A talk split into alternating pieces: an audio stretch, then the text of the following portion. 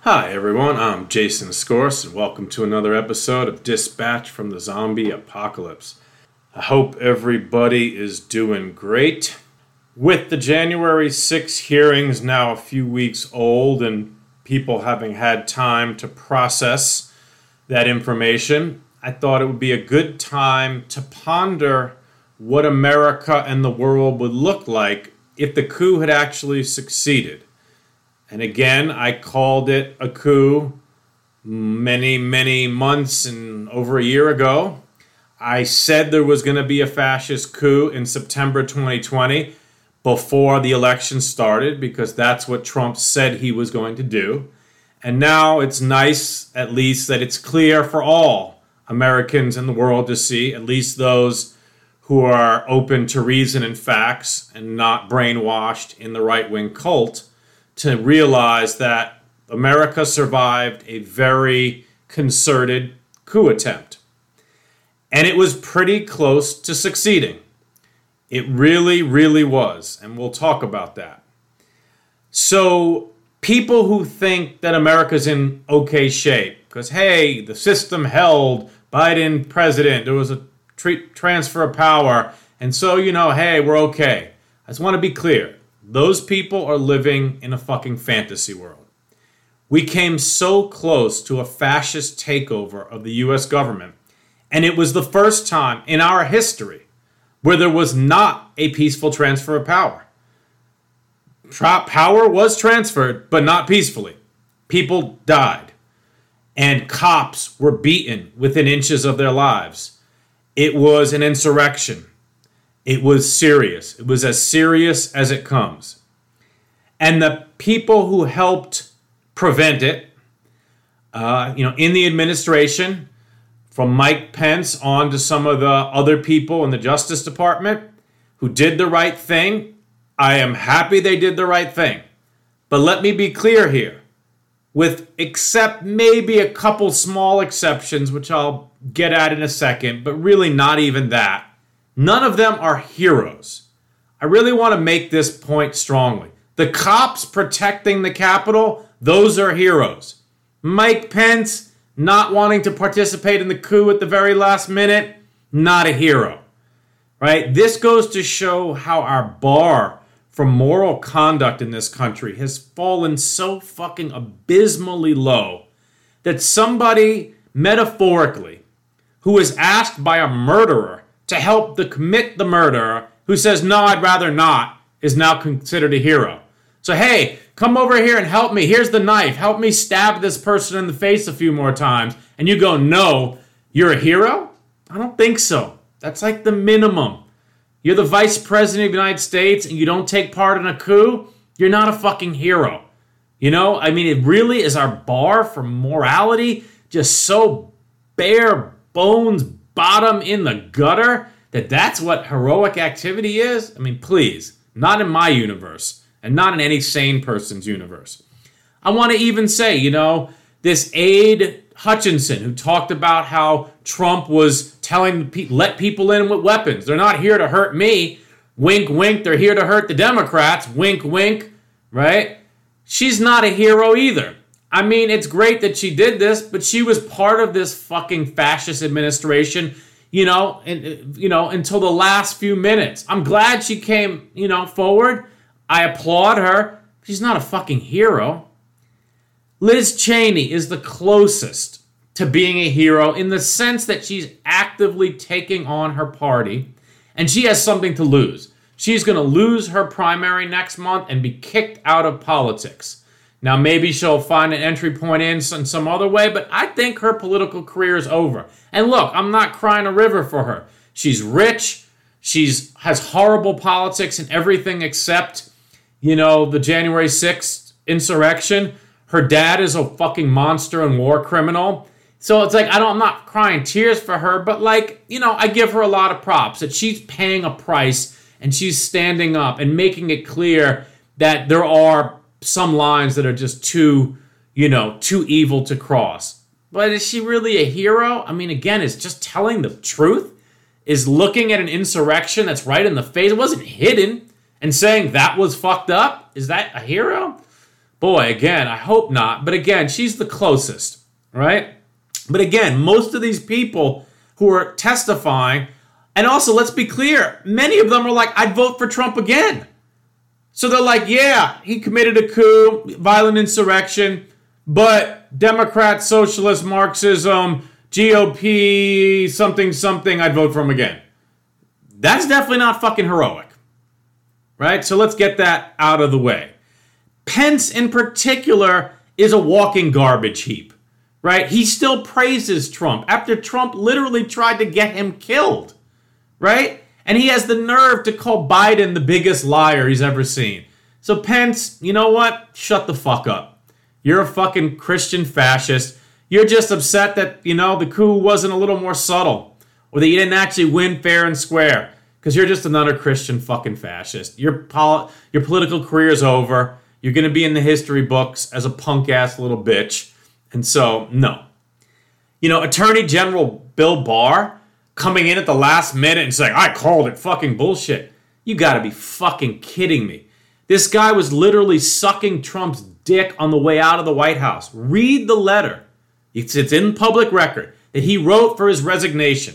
This is after he's aware that Trump is trying to do a coup. He sees the writing on the wall. He helped, you know, lay the groundwork for the coup, saying that there might be foreign interference. He was the one who, you know, helped when tr- Trump you know, sick the fucking the guards on um on the Capitol protesters and tear gas them for his fucking upside down photo op with the Bible.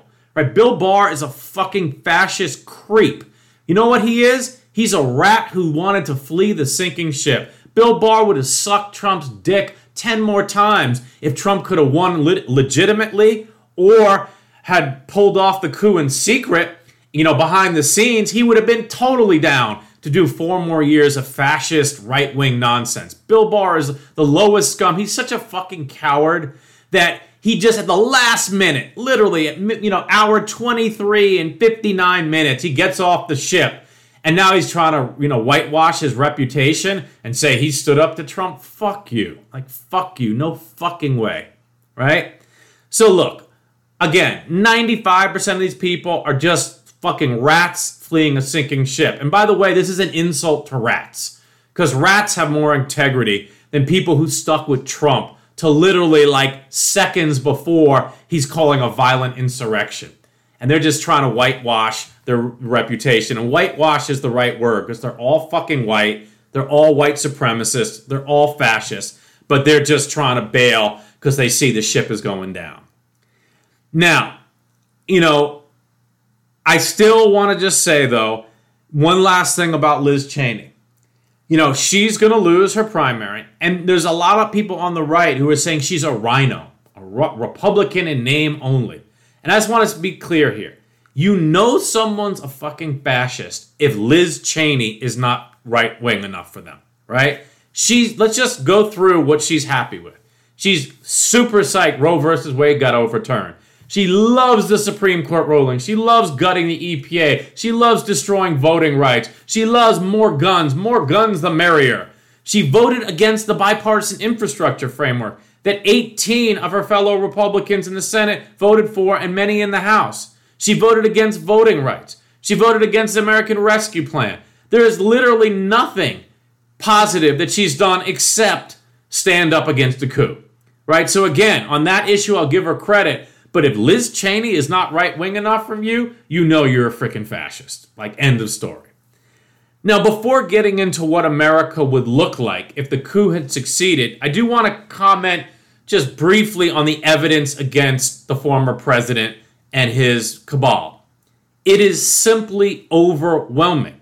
And by the way, it has been for years. There is enough evidence to put Trump away on dozens of federal crimes for thousands of years. Anyone who tells you different is ignorant and or lying. The issue now is entirely clear-cut. There's no black and white. Trump is a fucking criminal to the core. A criminal, a federal criminal who has committed multiple felonies out in the open. Right? Everything from obstructing justice to trying to overturn an election to inciting an insurrection, you know, to conspiracy. I mean, serious felonies. Things that if, you know, our average citizen did a tenth of what Trump did, they would be locked away and the key would be thrown, they would be, you know, locked up and the key thrown away. So the only issue now is one of politics and courage.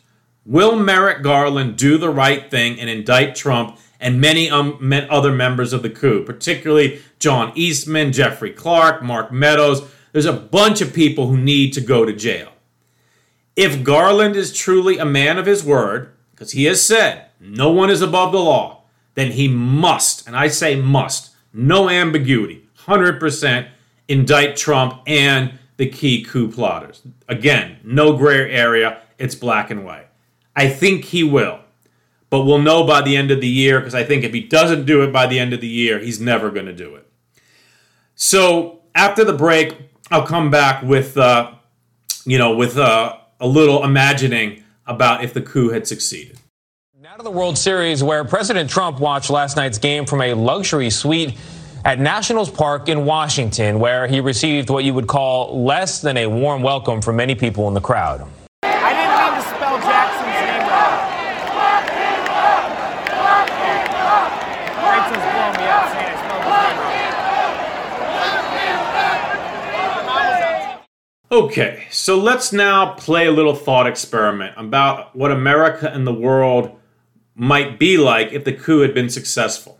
And I'm not going to do wild speculations. I'm going to just say things based on the facts of what we know about Trump's behavior, his intentions, what he did in the first, you know, 4 years he was in office, and what is likely to have ensued if the coup had been successful. First off, we know Trump was okay with inciting violence. And given that there likely would have been massive protests if he had stolen the election, especially since 7 million more people voted for him, he clearly lost, the likelihood that there would have been large scale political repression and violence would have been close to 100%. And again, what's the, what's the scenario? You know, hundreds of thousands of people out protesting in the street outside the White House, demanding he step down. You think he's going to just sit there and let them protest? He's going to sit sick troops on them and the National Guard, and there's going to be violence. People are going to get killed because people are going to be fucking pissed. And he's going to have no compunction against violence because we already saw it. Again, we saw that he was okay with violence. He's a guy when he was running for office in 2016 was telling people, "Hey, you beat up reporters, I'll pay your legal fees." Okay? So anyone who thinks that, you know, he would have, you know, been with restraint restrained and withheld, you know, large scale political repression after he had just pulled off a coup violently, you're on fucking crack, right? That would have been violent. So that's part one. We would have had massive political violence and dead Americans, right? That's part one. Now, who knows what it, how long it would have taken for that to settle down, right? Would people just finally have kind of accepted? Oh, I guess, you know, hey, it's a couple thousand dead, cities on fire I guess Trump's just a president now. You know, I mean, it could have taken a long time and it could have been really horrible. And let's not forget, this is, you know, a year and a half ago while COVID was still raging and the economy was in tough shape. This is before the American Rescue Plan. This is before, you know, the majority of people had been vaccinated, right? So add that to a fascist coup and political violence, the country could be unrecognizable. I mean, literally, we dodged a big bullet. Now let's let's kind of telescope out to the world stage. It's very likely Putin would have still invaded Ukraine with Trump in office. And Trump, remember, on the day Putin said this, he said that was genius. So he, we would have had a fast fascist invasion in Europe supported by a US president. How do I know that? Because Trump supported Putin every step of the way before he even became president. He, did, he went out of his way to praise Putin.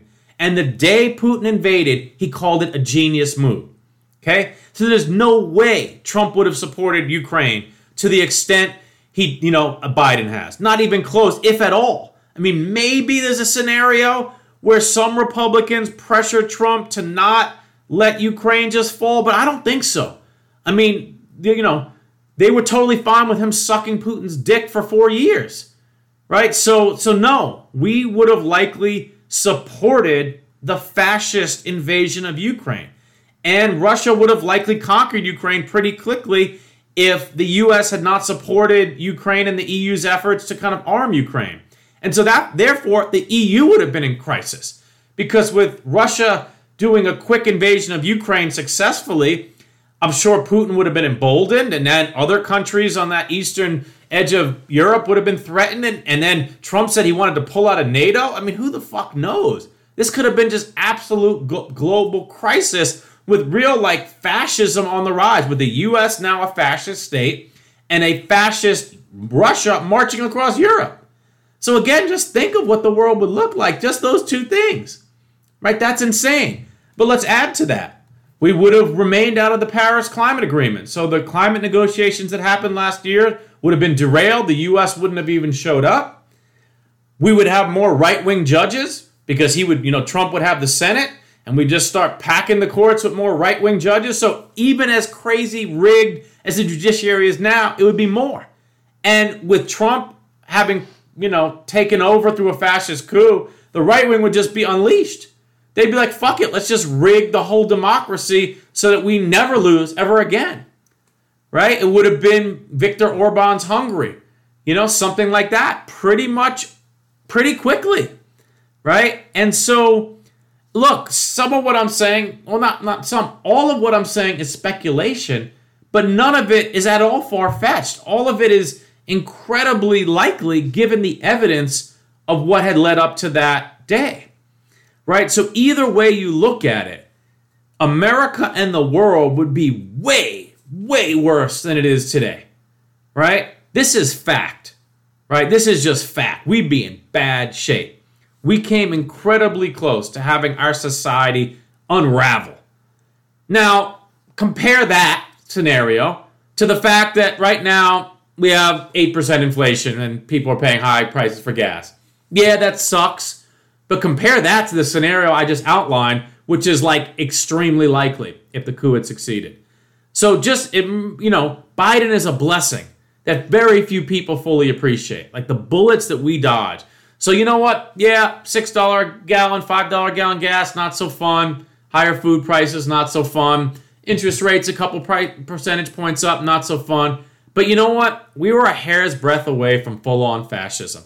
So, you know, get a fucking grip, people. Put things in perspective, right? Now, I also want to make something clear. While the right wing in America is fully fascist, they're not yet in full Nazi mode, but they're inching their way there. Their intent is there. So, how do I know this? QAnon, which has now fully infiltrated the Republican Party to the, extent that the last Supreme Court hearings for Ketanji Brown was full of QAnon memes, right? Josh Hawley, Ted Cruz talking about child predators and pedophiles. That was straight out of QAnon playbook, right? Saying that that Democrats are are, are, are you know um, you know they're grooming kids or grooming your kids. This is straight out of the QAnon playbook. And what is the end game in QAnon? So, what is all the people in the QAnon cult? What are they working towards? The end game in QAnon is the murder and execution of all liberals and Democrats. Okay? So the intent is already there. It's baked in. It is seeping into the mainstream of the Republican Party. And let me be clear here people don't become Nazis overnight. Even the Nazis didn't become the Nazis as we know them overnight. It took years incrementally, getting more emboldened, more insane, more crazy, more emboldened, more extreme, more numb. And then you get concentration camps, right? And you get the murder of millions of people, right? And so, just as the GOP didn't morph into a fascist party overnight, it took years, decades, right? The GOP of today, that is a fascist party, can easily morph into something much, much more dangerous and violent because the trajectory is what counts, the direction they're going. There is no dimension in which the Republican Party is not becoming more extreme. None. Women's rights, gay rights, voting rights, democracy, authoritarianism, the environment, immigration. There is no issue where they're getting less extreme. And so the trajectory is what matters. You take that trajectory and you take a crazy, you know, narcissist demagogue and a fascist coup, and you get four more years of that building up with no accountability, and this trajectory can get really fucking scary really quickly, right? So, after the break here, which is a different type of imagining, uh, I'll come back with the antidote.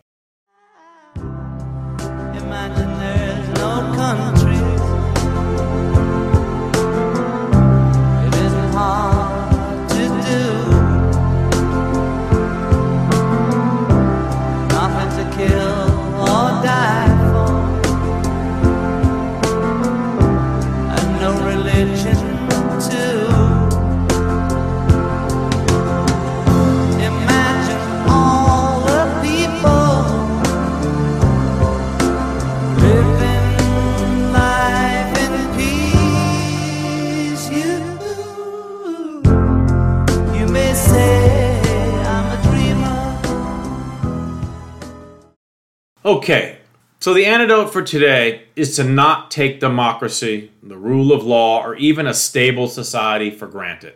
In many ways, stability is the exception to human history. And remember, society is nothing more than a bunch of social relationships held together by very, very fine thread.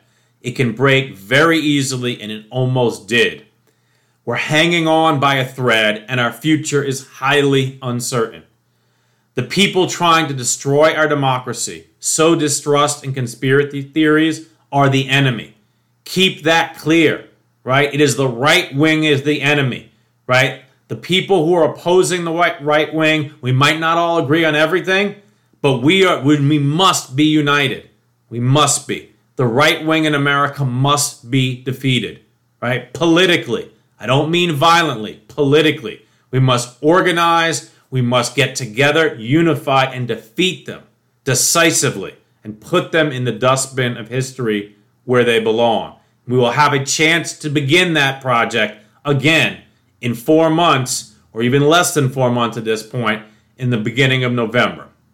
So, with that, everybody, I hope you're enjoying the podcast. If you are, please share it with family, friends, and colleagues. Rate it, subscribe on Apple iTunes, Spotify, or Stitcher. And with that, everybody, I hope the summer's going great for you. My favorite time of year. Stay safe, be well, take care.